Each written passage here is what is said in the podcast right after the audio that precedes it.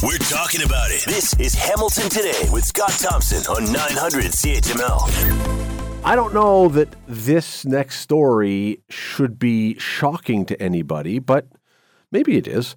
Uh, many people have received COVID. Well, most people, I guess, in this country have had their COVID vaccinations and a bunch have had a booster shot or even a flu vaccine, but 40% of the population of Canada does not plan to get an updated shot this fall, according to a new Ipsos poll done for Global News. I want to bring in Sean Simpson. He's the Vice President of Ipsos Public Affairs. Joins us now. Sean, how are you today?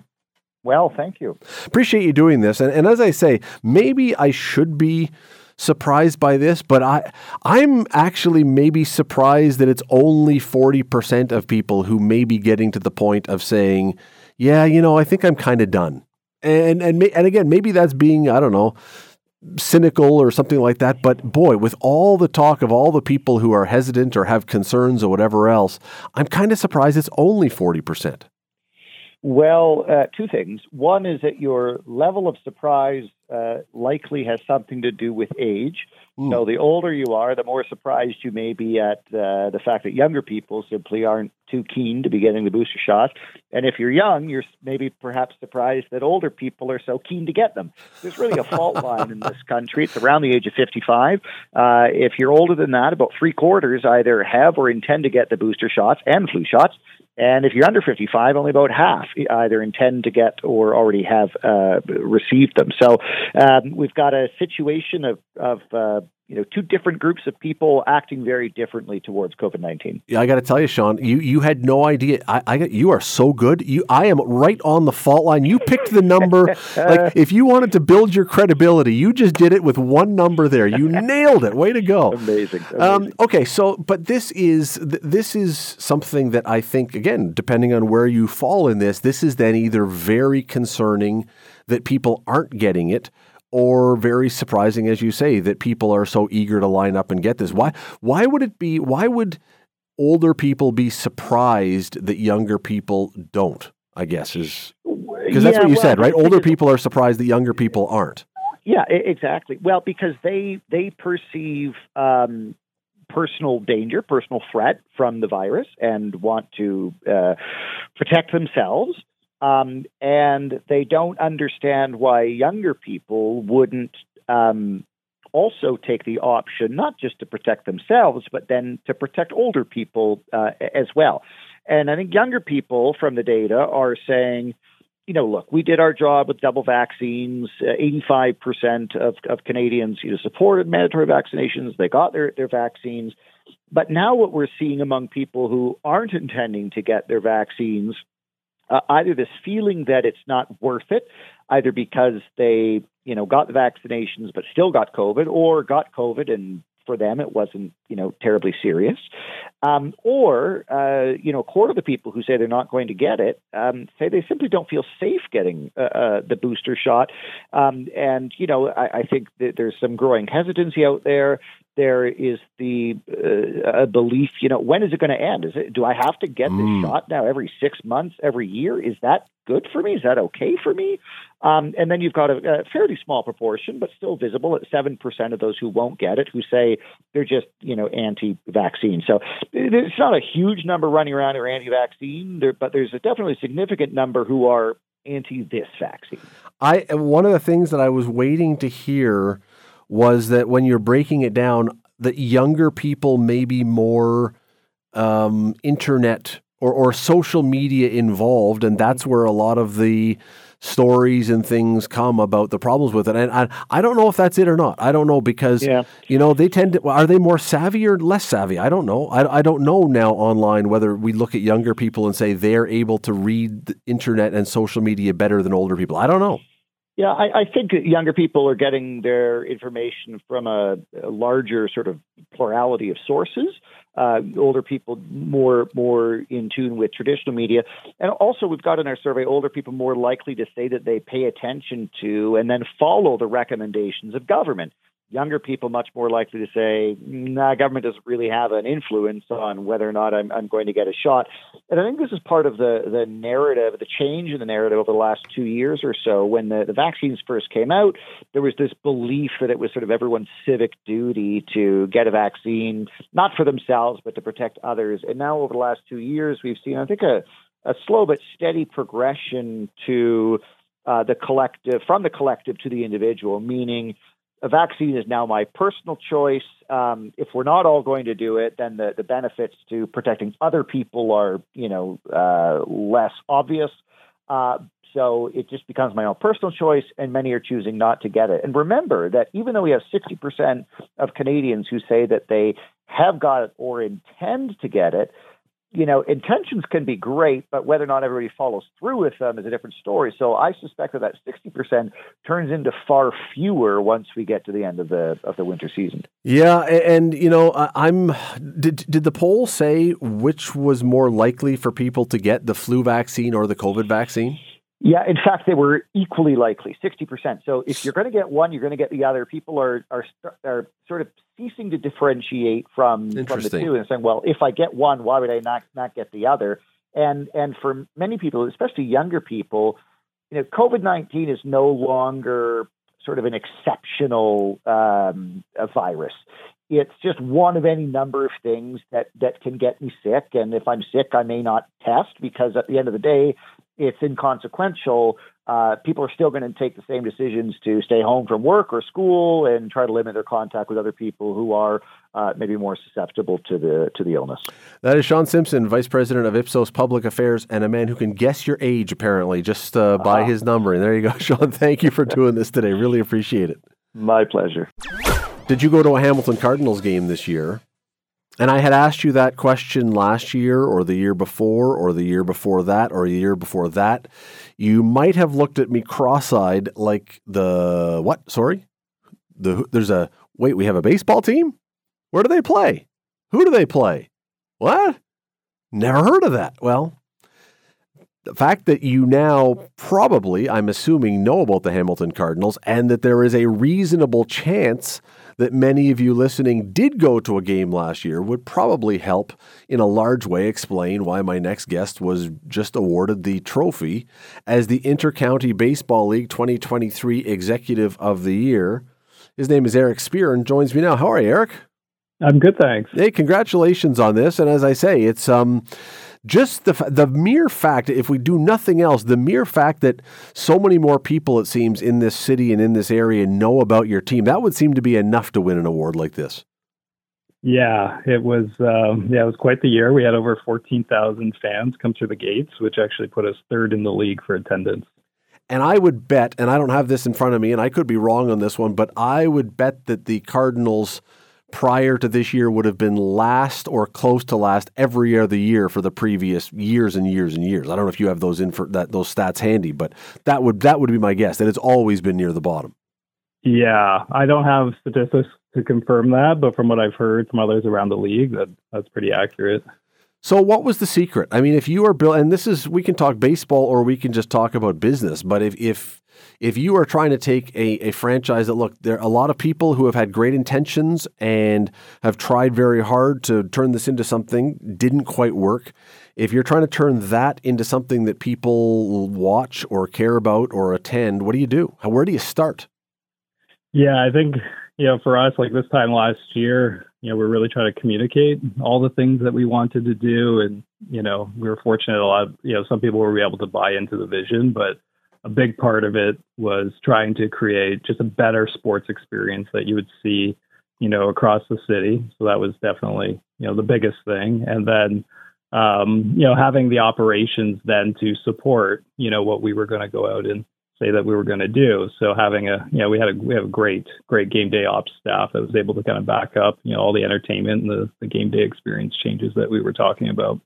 Does it does it cost a lot of money to do the things and to get the attention that you were trying to get? Um, I wouldn't say it, it, was significant. You know, certainly we made investment in a lot of different areas, but I think a lot of it was a little bit of trial and error, uh, especially on the marketing side. But um, we consistently ran, you know, advertisements on, on Facebook and Instagram, which helped. And, you know, we were on CHCH uh, every Tuesday morning. Um, you know, so that, that really helped. But, um, yeah, I mean, a lot of it too was also just knocking on doors. You know, we approached, I think over 40 charities across the city.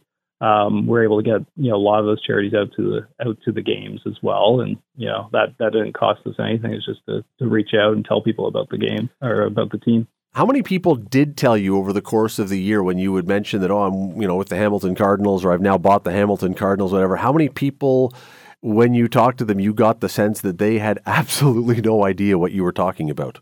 Yeah, it was it was quite a few. Um, we had a, a, you know, we play our games Friday nights and Sunday afternoons. So you know, regularly through the week, we would have uh, phone calls in to the phone number that we set up for the team. Basically, people saying, "Hey, this is going to be my first Hamilton Cardinals game. I'm so happy Hamilton got a baseball team." And sometimes they were taken aback to, you know, when we told them, "Hey, this is actually a 65 year old franchise." So, um, but it's a good, you know, it's a good problem to have, right? And more people are discovering it, and you know, it's lots for us to build on for next year. Well, that was the next thing. So, okay, so you, end up doing really well this year. I mean, besides winning this award, and that's very nice. I'm sure that's uh, that's a nice little cherry on the sundae for you. But I'm pretty sure that's not, you know, what you were after. But how do you then? It's e- well, I don't want to say it's easy. The, the Cardinals' previous ownerships have proven it's not easy, but it is easy-ish, I guess, to take a big first step with a lot of good ideas. How do you maintain that momentum?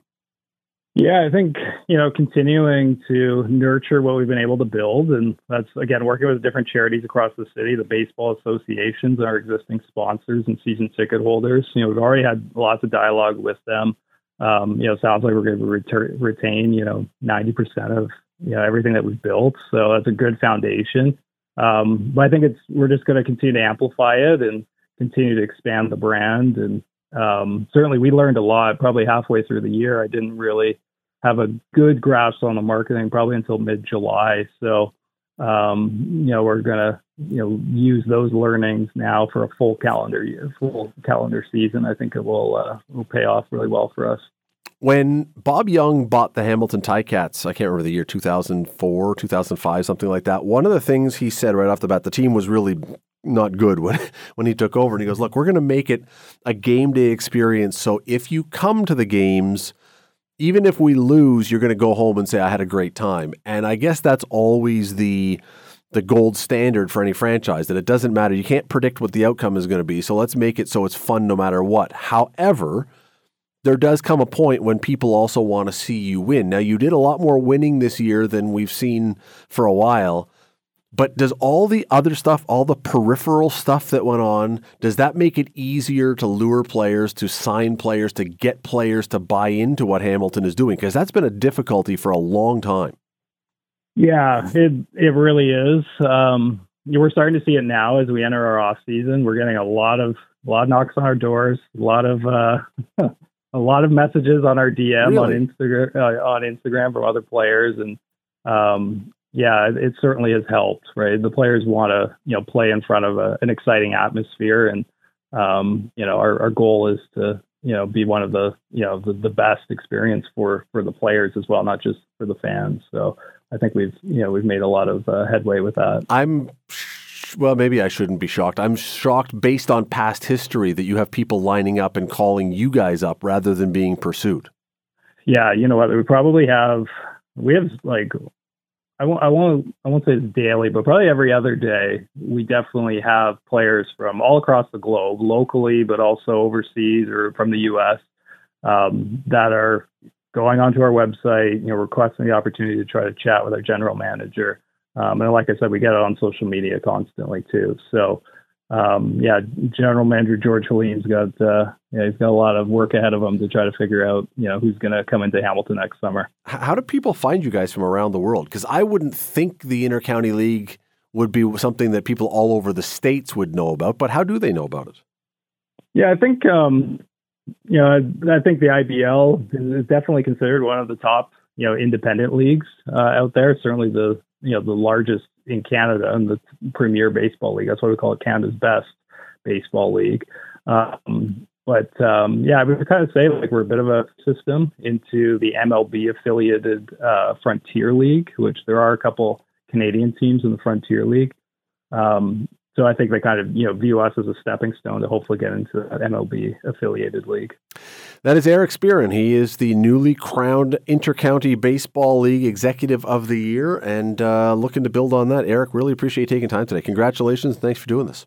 Yeah, thanks for having me. Strange story that has been going on today. I, I think it is still going on today a whole bunch of schools in northern and eastern Ontario, and now we're hearing reports into Alberta. Why all of a sudden into Alberta? But uh, bomb threats being called into multiple, multiple schools with, as I understand it, and we'll get uh, some better information from my next guest, uh, demands for payment.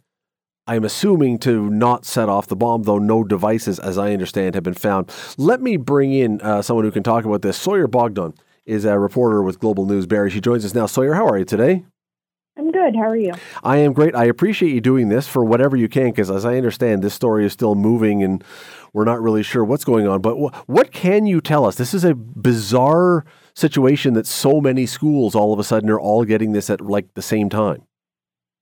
Yeah, so it seems like um, it started earlier in the morning in some northern reaches of the province, and then it to some eastern Ontario schools as well received some bomb threats and then chose not to open schools. And then it seems as the days developed, uh, more schools uh, across our province have started reporting um, bomb threats. OPP have said haven't said how many schools, but they have said there are many, and they said it's impacting school boards as far north as the northernmost school boards in Ontario and as far east as the Quebec border.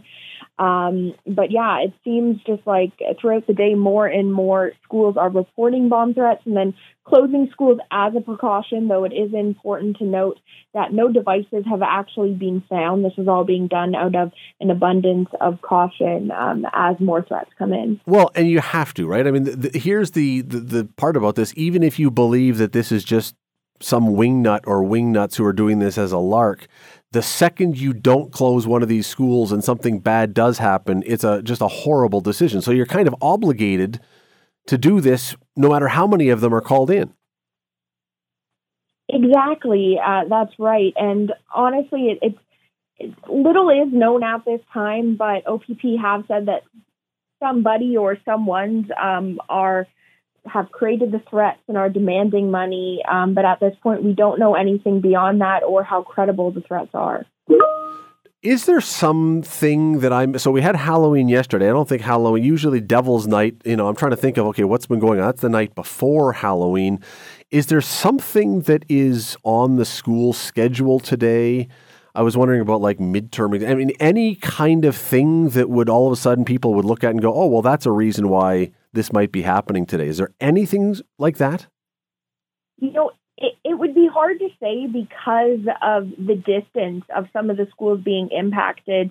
Um, we've seen posts that some schools in Timmins were closed down, but then you've also got schools a lot closer to Ottawa that are being closed down. So it, it'd be hard to find a correlation because we know it's stretching across um, school boards across the province right now.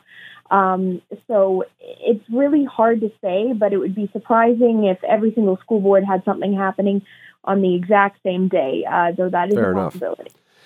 Do we know yet when these were called in? And what I mean by that is we know it's been like throughout the day today or it was today, but if they were all at say 10 in the morning, one person obviously couldn't do all of them at the same time. But if they're spread out between 9 and 5, it potentially could be one person. Do we know the timing of this? It seems like it has been spread out um, because uh, we're seeing that some school boards in, in northern Ontario in the Timmins area posted that they were closing as a precaution earlier in the morning, um, but then we were receiving reports that schools in eastern Ontario were being evacuated in the early afternoon or late morning. So it does it, it doesn't seem like every single school board was contacted at the exact same time. It does seem to be almost a gradual rollout as people um, as school boards are contacted, we hear of uh, more potential shutdowns as precaution. Now, what about this idea of demanding payment? I mean, it's like a ransom demand, but for we don't really know what it's for. Have they told the media or anyone what exactly that's all about? OPP are being very tight-lipped right now, and rightly so. There's not a lot of in I guess there's a lot of information as the situation develops. Um, but really, the only thing they have said is somebody's demanded payment, and there's been bomb threats. Uh, beyond that, police haven't really released any other details, and we we really don't even have an idea how many schools are being impacted. Just that it, it seems to be a lot. And finally, we got to run, but um, it, we also see a tweet here from uh, Toronto Police Operations that even Toronto schools suddenly now, uh, as of 229, uh, three uh, Kipling Collegiate, uh, Lakeshore Collegiate Institute, and Western Tech are all reporting bomb threats coming in. So uh, clearly, this is, I mean, it started, it sounds, in northern and eastern Ontario, but now it's kind of everywhere. Yeah, we're not sure at this point if the Toronto bomb threats are are connected, but it is something we're looking into. Um, but it does seem to be very far-reaching. Sawyer Bogdan, who is a uh, reporter with Global News in Barrie. Really appreciate the time today, Sawyer. Thanks for doing this. Thank you. Have a good day. Last hour, if you were with us, we were chatting about a new poll from Ipsos about who and how many Canadians were looking at getting their booster or COVID shots. And roughly 40% say, no, not doing it, not interested. And I am not at all surprised by that. However, I fully expect that those in the medical field are going to say those people may want to rethink their position. And I'm guessing, and I don't know this, but I'm guessing that one of those will be Dr. Brendan Lew, who's Associate Medical Officer of Health with the City of Hamilton, joins us now. Dr. Lew, thank you for this today. Hi, Scott. Thanks so much for having me. Uh, more than happy to have you. Glad you're along. Would I be correct that if those people are hesitant, that you would encourage them to rethink the position or give it a second thought? we are definitely recommending that uh, folks get their respiratory vaccines for this season, and that's their their COVID nineteen uh, uh, vaccine as well as their influenza vaccine, and and that's something that's really going to protect people through this uh, fall and winter respiratory season, where we see. Uh, all those viruses circulating more uh, than other times of the year. So it really is an important layer of protection that we're strongly recommending and encouraging everyone to, to head out and, and get. What about the people, and you know they're out there, and there's many of them who may have had COVID or had the flu in the last year or two, but COVID in particular, because that was the thing that was drawing all the attention. And they, it wasn't that bad. They, the symptoms were not that bad, and it wasn't all that difficult for them. And they, their answer is, well, you know, if that's what it is, I'll go through that again before I get a shot. Yeah, that's a, a, really great question and, and concern from people. And, and we know that having an infection can provide some amount of protection, uh, but we, we find that that protection actually is, is only for uh, a relatively short period of time after you've received uh, that, that infection. Um, we have no way of knowing exactly what sort of effect that a, another infection might have, even if a, a past infection uh, might have been mild or manageable for for somebody. Uh, that's not to say that if they were to get an infection again, that it wouldn't be far more uh, severe, and and they may pass it on to somebody else that that might be um, more vulnerable or at high risk of having uh, a very severe uh, outcome related to to COVID nineteen. And so I think that that's definitely something that people need to be considering and thinking about when they're making the decision about about heading out to get those uh, COVID nineteen as well as influenza vaccines this this fall. What is the city doing and city health? What are you doing as far as the most vulnerable, at least who we saw during COVID, was long term care facilities and hospitals, things like that. Is there something different being done with them than to the general population where you're saying, please come and get your shot from us? Are you preemptively going to those places? So all through the month of October, uh, we have really been prioritizing that those highest risk uh, people, those people who are older, people who are living in congregate living settings like long-term care and retirement homes, people who may have medical conditions, as well as healthcare workers, and uh, providing those vaccines through our clinics, as well as supporting vaccination in places like hospitals, as well as those sorts of facilities. That work is going to absolutely continue. But as of this past Monday, uh, the COVID 19 uh, vaccine as well as the influenza vaccine are available to all uh, the general public. And so we, we do recommend that all of those over the age of six months old uh, get both of those vaccines for for this season, especially as we head into the winter months where people are going to be in close quarters and and spending time with a lot of other people. Maybe, doctor, maybe people don't take up this discussion with you. I don't know because they know you're a doctor and they maybe feel they're going to lose this one or whatever. But do you still hear from people who say, I'm not sure about the safety of the vaccine? I think that there's there's all sorts of, of reasons why somebody um, may uh, not have an immediate plan to go get vaccinated. It may be that they have concerns about about safety, and and we definitely continue to find evidence that these vaccines are very very safe and they're very effective, and and the benefits and protection that they offer far outweigh the risks and side effects that we see related to these vaccines. I think that just as much as people that might be concerned about the safety, though, I think it may just not be at the front of mind for people. People uh, might not be aware that they're out there and available, or, or just not be thinking that now is the time of the season to get out and, and get it. And and that's one of the things I really want to emphasize today is that now is the time. It's it's out and available for the general population, whether that's through a pharmacy, whether that's through your uh, family doctor, whether that's through a public health clinic. Uh, and and now is the time to head out and get those vaccines and, and really to encourage those people in your life, especially who might be higher risk, might be older, might have medical conditions, uh, that they uh, should be heading out to get those vaccines as well.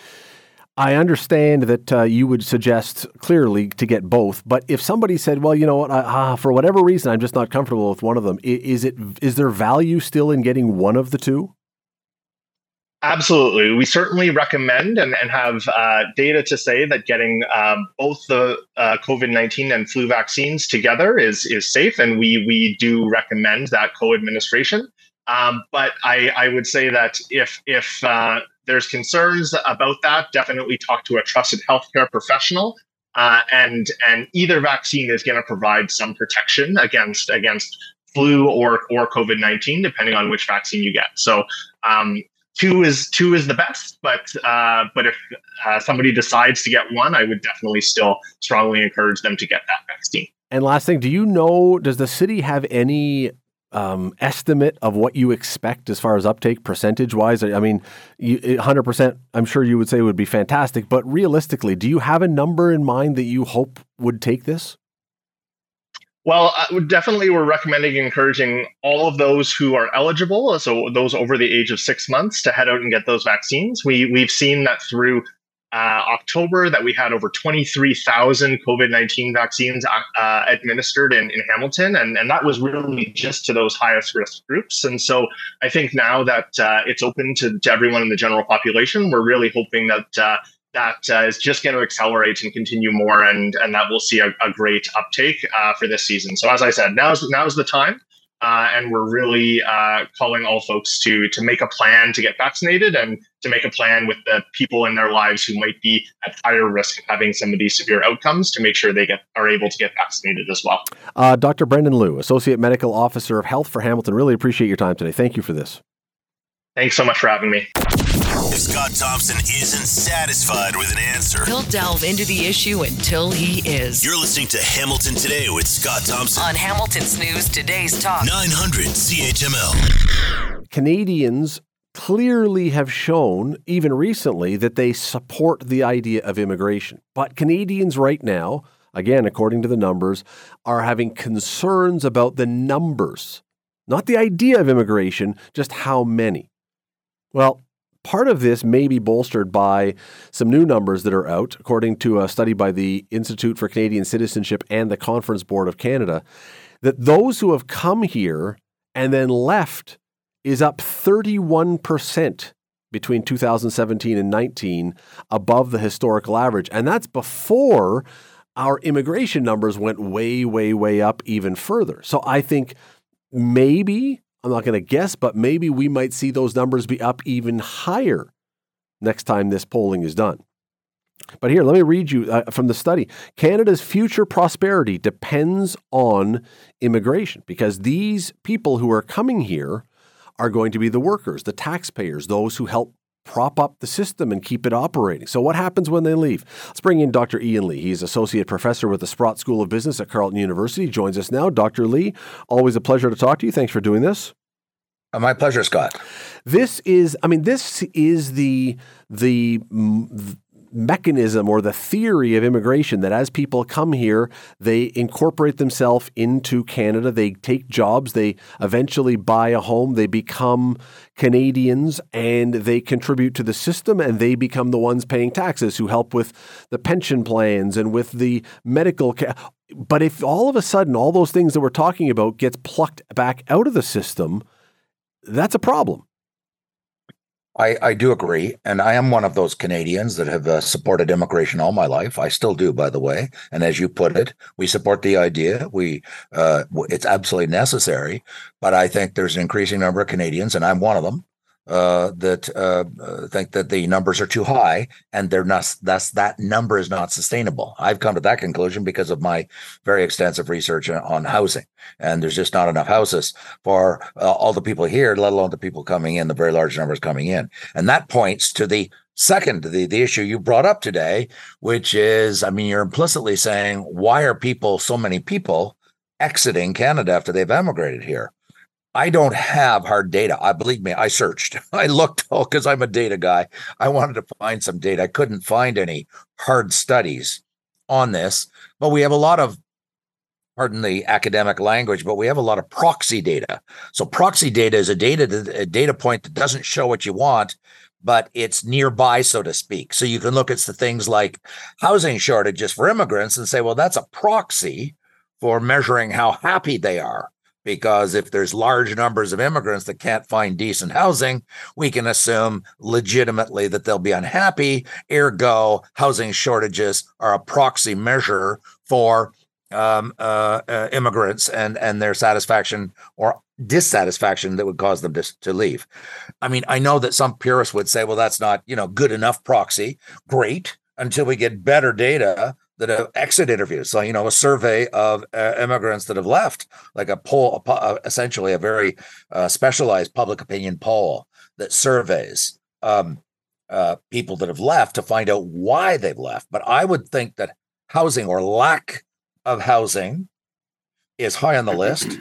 And I would suggest to you also high on the list is the well, let me just back up for a moment, Scott, and, and put a big picture statement. Sure people who would be exiting, that the immigrants that come here and then leave, I mean, permanently leave to go somewhere else, they are the people who are most mobile. They're because if you don't have a lot of skills or a lot of um, points, to use the immigration jargon, um, that would qualify you to go to another country, you won't be able to go to another country. We all know what we're talking about. We're talking about the United States. It's right next door. And to get to emigrate to the States, it's very, very difficult and it's very, very easy. What I mean by that, obvious, seemingly contradictory statement, is if you have great skills, um, you know, you're a, a computer scientist, this is a software programmer with a master's degree or something like that, you're not going to have any difficulty moving there. But if you're you have very low levels of skills and you're a minimum wage worker, you're going to find it very, very difficult to get a green card. Very difficult. I think everybody understands that intuitively, if not empirically. Uh, I've certainly looked at the data, and there's a very strong bias in the American immigration system, as there is ours, towards people that have a lot of skills. So the people who are re immigrating, if I can use that word, coming to Canada and then deciding, okay, not good enough here, I'm going, I'm checking out, I'm suggesting, uh, I'm theorizing that that these are people with very big, uh, strong skill sets, engineers, you know, mathematicians, physicists, computer scientists, for which there's a very strong demand in the states, and they are saying, you know, um, they're not recognizing my skills here all the time, and I can't get good housing, and I've got a great job offer to go to the states. I'm out of here. I suspect that one, and there will be a study done by the government at some point, or some academic somewhere will do a study of why people are leaving Canada. And I think we're going to find it's A, people that are highly skilled and thus mobile. That is to say, they've got the skill sets to go somewhere else. They have choices. And secondly, dissatisfaction with what's on offer here in Canada. Maybe their spouse didn't get recognized because they're a nurse or they're a doctor, because we have been negligent. I want to be very blunt. We have been negligent in our country the the skills of immigrants who come here. I mean, it's just a shame. It's shameful that we don't recognize engineering degrees mm. almost as, uh, instantaneously once you determine that it's from a legitimate university. Well, and Dr. and Dr. Lee, what you're describing though is, and this goes to the point that if the if if we are welcoming all these people, and again, we we got to keep emphasizing this. This is not an anti-immigrant screed. I say Correct. that every time we talk Correct. about this. But if if the people we are bringing if we are then seeing great numbers leaving and they are the ones who have either the skills or the money, that yes. means that the people who are staying are the ones potentially who don't have those things, which uh, will not necessarily, at least right away, contribute to the economy the way that those people might have. Correct? Very well put. Yes, very well put. Let me be more blunt. Um, and, and, I'm I know there'll be some people that are offended because we, you know, some Canadians pretend that we're all equal and there's no differences between one person and the next. There's no hierarchies, and I just think that's that's delusional. Uh, you know, Walt Disney at Disneyland. Of course, there's hierarchies. You know, a person with an engineering degree and PhD in engineering makes more than a person who doesn't hasn't gone to university. I mean, this is so obvious. We shouldn't even be having this conversation. Not you and me, but that that people make that claim. So where am I going with this? The people that are re-emigrating, if I can use that word, uh, leaving Canada, who are immigrants, are the people with the greatest skills, who are the great in greatest demand. And let me be more blunt: they're the most valuable. That's why they're able to leave, because they are so valuable. They are precisely the people we least want to lose. So we're losing people that are really, really critical. Well, and you could say that, and we, have got to run, We've got to run. But you could say that for not even immigrant people. You could say that for you know if Dr. Lee decides he's going to move down to the states and go exactly. work at Harvard, we've lost someone who is you know someone that we want to keep in this country and, and name it for anybody else. I just chose your name, but but yeah, yeah. It, it, doesn't have to be an immigrant thing. We to keep the economy going. Yes Yes, we need. Yes, I'll be very quick because I'm running out yes. of time. Uh, there are studies. We have uh, people don't realize one of the largest immigrant groups in the United States. I saw a wonderful study a few years ago. Canadians. Mm. There's something like 50 million Canadians. Now that's defined as a first or second generation. So someone born here or they moved there and they have children there, but they're still they classify them with this methodology the, uh, uh as Canadians. The point is there is a we've lost over the last hundred years lost a lot of highly trained, highly educated Canadians have moved to the States. We've lost a lot of doctors. Uh, you know, we've lost a lot of engineers who've gone to Silicon Valley. So we've got to create a more hospitable uh, economy and society that that will uh, and uh, people to stay here. Yeah. And, you know, very high tax rates, which drive them into the states where they're paying much lower taxes, is not the way to keep these highly valuable, highly Absolutely. skilled people here in Canada. Got to run, unfortunately. Dr. Ian Lee from the Sprott School of Business. Always appreciate it. Thank you. My pleasure, Scott. Thank you.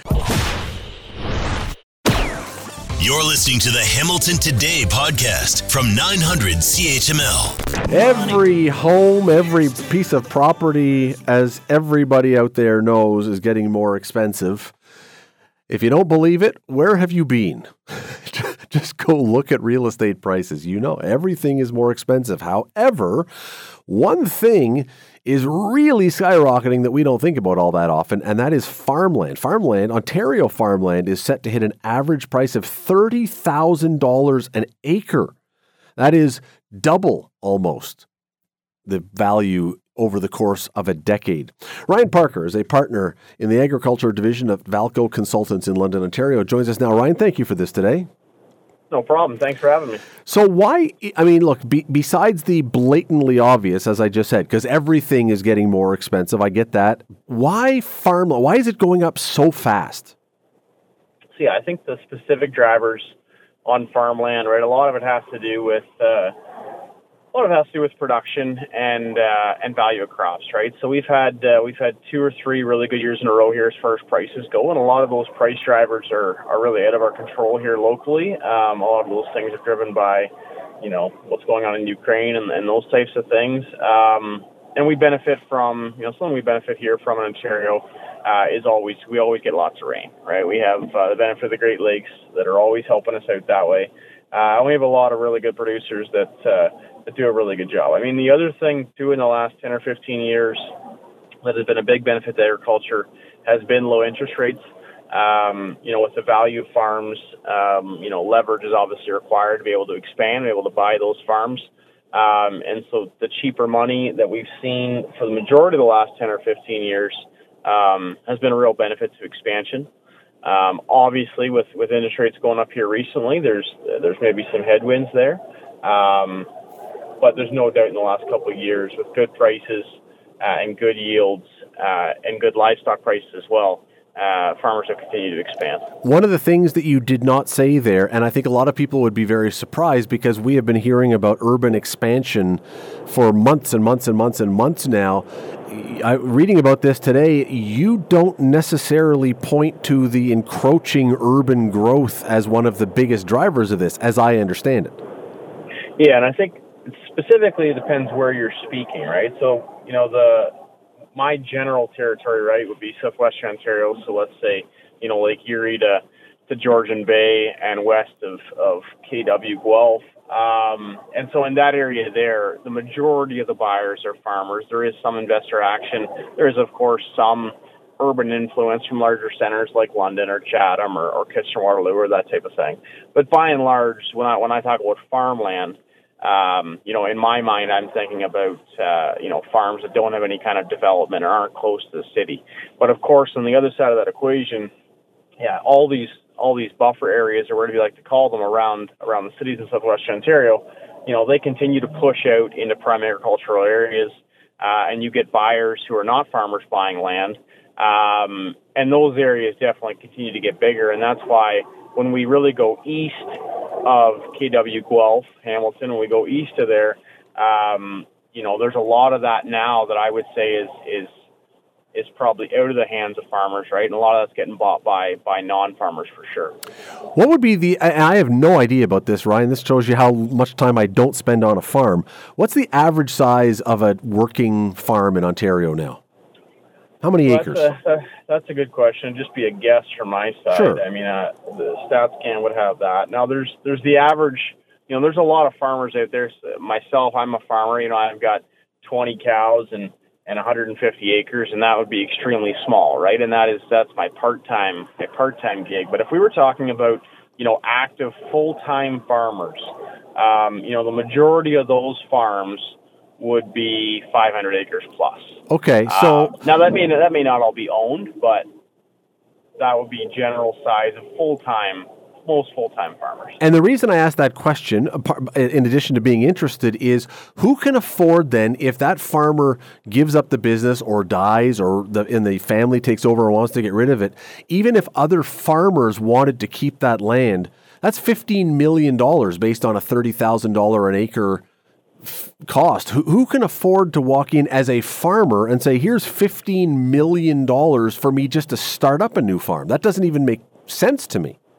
Right. So one of the things that I work on a lot, uh, and a lot of other advisors who who concentrate on agriculture, you know, we're a, a lot of our focus is on succession planning, right, and being able to to uh, plan to have that farm go from one generation to the next, right? And so in those cases where we do have next generation, you know, it takes um, it takes a lot of good advice and a lot of long-term planning to be able to make that happen because the cash flow typically doesn't meet uh, meet the equity or security requirements of buying that farm.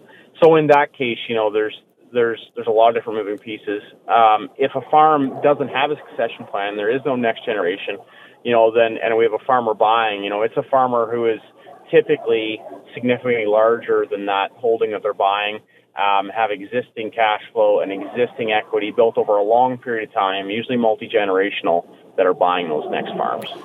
So, what, what about the idea though of pure investors? Are we seeing when when a farm does go up for sale? Is it largely a farmer who's doing it, or are it corporations and, and, and speculators?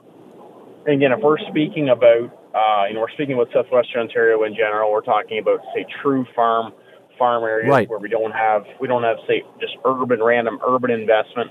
Um, the majority of the time, yes, it would be farmers who are buying. Now we do have, you know, we have had since about that 0809 crash. You know, there's definitely been more focus from the investment side um, on agriculture, and so we do have a certain element, and, and depends on the county. I mean, there's certain counties that have more focus on them from the investor side than others.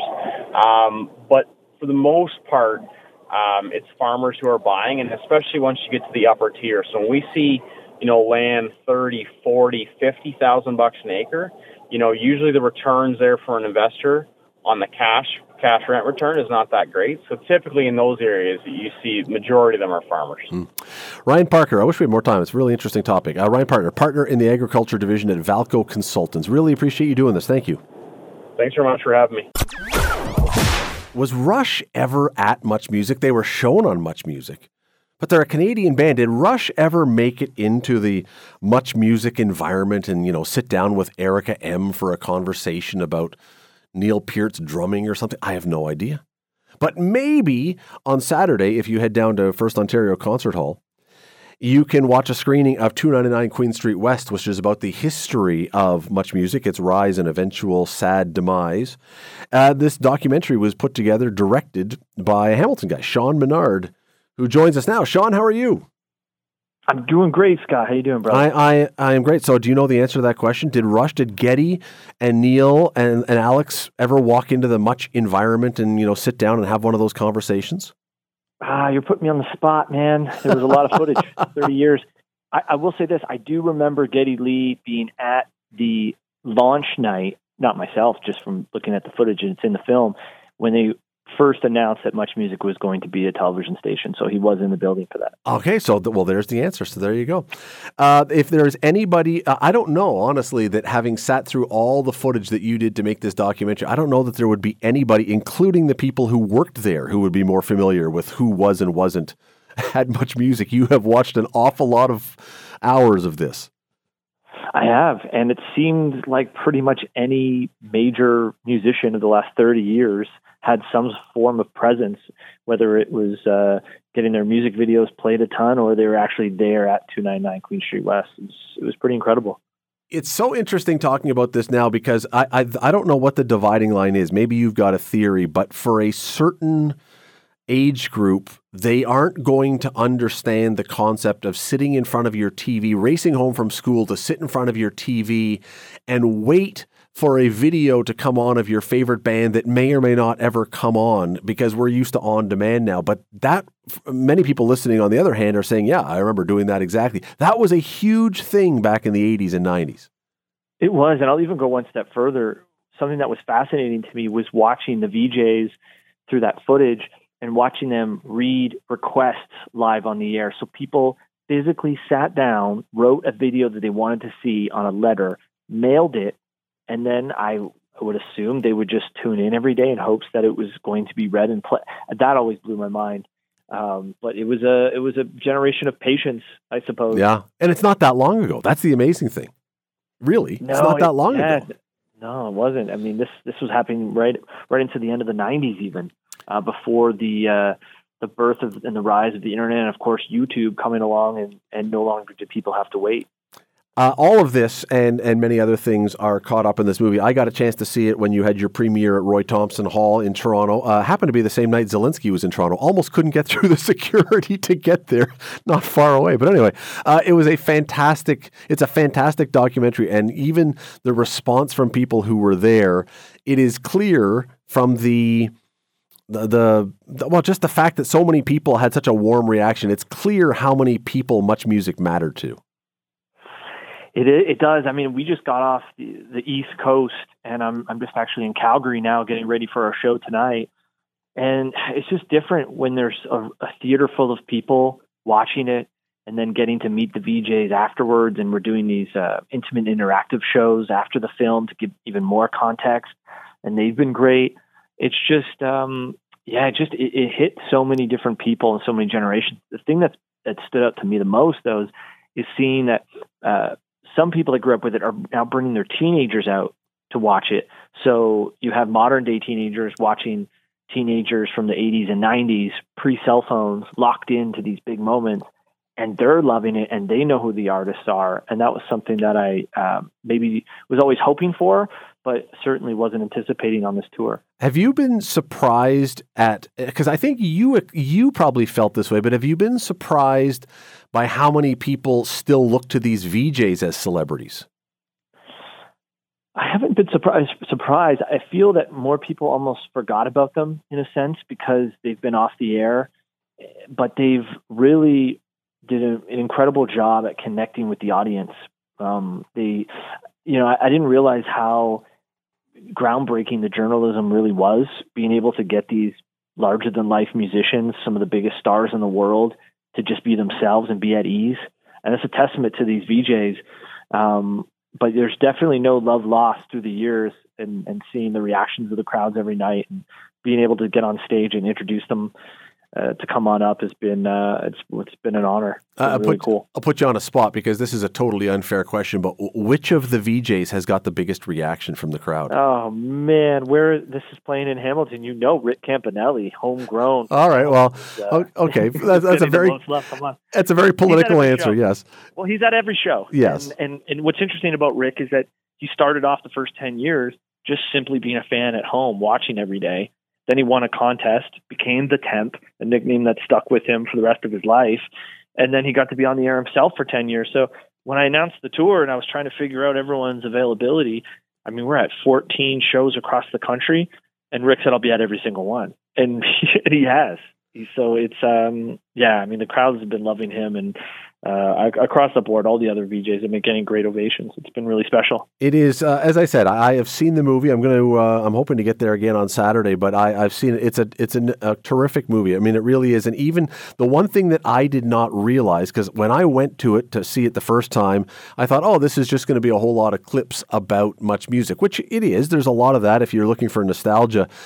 but I didn't I didn't somehow realize maybe because I got to a point where I aged out or something how much music had sort of just ended or that time frame sort of died off and it, it almost became a very emotional thing at the end. Yeah, it, it does because it's you know there there's nothing really like it that exists anymore, and there seems to be a blueprint for how they were really much trendsetters. And somehow we've gotten away from that in this country and in our television programming or just in general of having algorithms telling us what music we want to listen to. It's more sterile. That was the yeah, it was the magic. Be able to sit down, throw on the TV, and you didn't know what you were going to hear or see next. And I just tried to create that with this film of what that experience was like, sitting down watching much music, um, while also telling the journey of where music in the industry went from the 80s all the way to the early 2000s.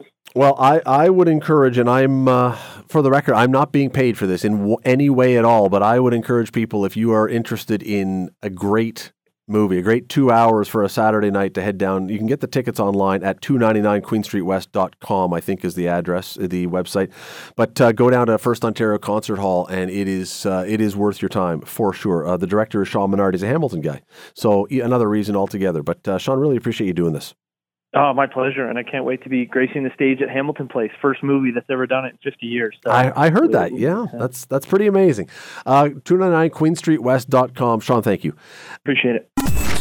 When there's an issue, Scott is all in on getting to the heart of it. This is Hamilton Today with Scott Thompson. On Hamilton's News Today's Talk. 900 CHML. Every once in a while, Hell's Angels or other criminal enterprise like that, bike gangs, pop up into our discussion. But, eh, you know, they've kind of become after um, uh, Sons of Anarchy on TV and, and then the Mayans, you know, it's kind of become.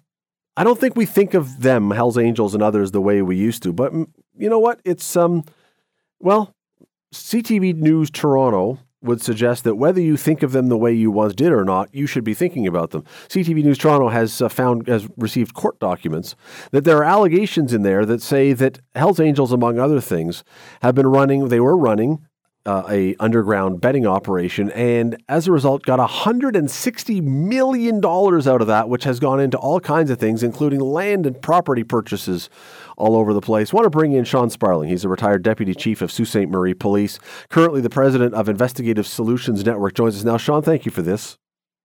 Yeah, thanks for the invite. You know, it, as I was thinking about this, it almost seems that pop culture has sanitized or made the whole bike gang thing seem like almost quaint. Like, yeah, you know what, once upon a time we were terrified of it. Now it almost sounds sometimes like, you know, oh, those guys are pretty good guys. They just they ride around and yeah, they occasionally do some bad stuff, but look, look at the guys on TV. They're kind of nice. I'd like to hang out with them. Not quite the reality. No, it's absolutely not. They're a criminal organization and they always have been. The numbers, though, that we're talking about here, because I don't think a lot of people think of them. I'm sure they think of them as a criminal organization, but I don't think if, I don't think they think of them in terms of 160 million dollars in one betting operation. That's an enormous amount of money. Yeah, sure it is. They're very organized. Um, they're uh, like financially, they're no different than other uh, traditional organized crime, such as the mafia and whatnot you just look at the stuff they've been involved with. They're involved uh, heavily in the money laundering in the casinos out in uh, British Columbia. They're involved in uh, corrupting the construction industry in Quebec. And now you have the uh, uh, gambling in Ontario. It's, uh, it's their true colors. They're, they're a criminal organization. But there is, I, I don't want to be sounding complimentary here, but there is some brain power involved in organizing like this that could be this successful at what you're doing. This is, th- there is some thought behind this. Absolutely. Yeah, these organizations are very uh, sophisticated. Um, they uh, they look to employ uh, to technology and whatnot, same as any other industry, and they're uh, they're very organized. So it's not surprising that they're doing this. They've been doing it for many years. The the story that, uh, according to these court documents, and these are allegations right now, but uh, according to these documents, there were a number of properties that were purchased, seven properties around southern Ontario uh, that were used. This, I'm guessing, is going to be to launder the money. You put the money in here, and then you can resell it later. I, I guess that's what was going to happen with it. But it again, it seems like it's far more. Um, legitimate sounding than I think a lot of people would think of for bikers. Uh, maybe that's the way it sounds, but certainly they've been at this for for a long time. This is not new to them. And the idea is to get the money into legitimate markets and legitimize the money. But at the end of the day, it's still mean uh, gotten from illegal gains. The same article talked about using violence to uh, to collect on debts. Mm. It's not too many years ago the Bandidos down around London murdered eight people uh, in one one event. So they're a very violent, organized criminal gang. If we've got if this story is talking about seven properties, and these are not like, you know, small houses necessarily, these are larger properties. If we've got seven of these that are being purchased in this one operation, would we be surprised at how many properties or how much other things that look legitimate there are that are tied into organized crime, whether it's Hells Angels or otherwise? Oh, absolutely.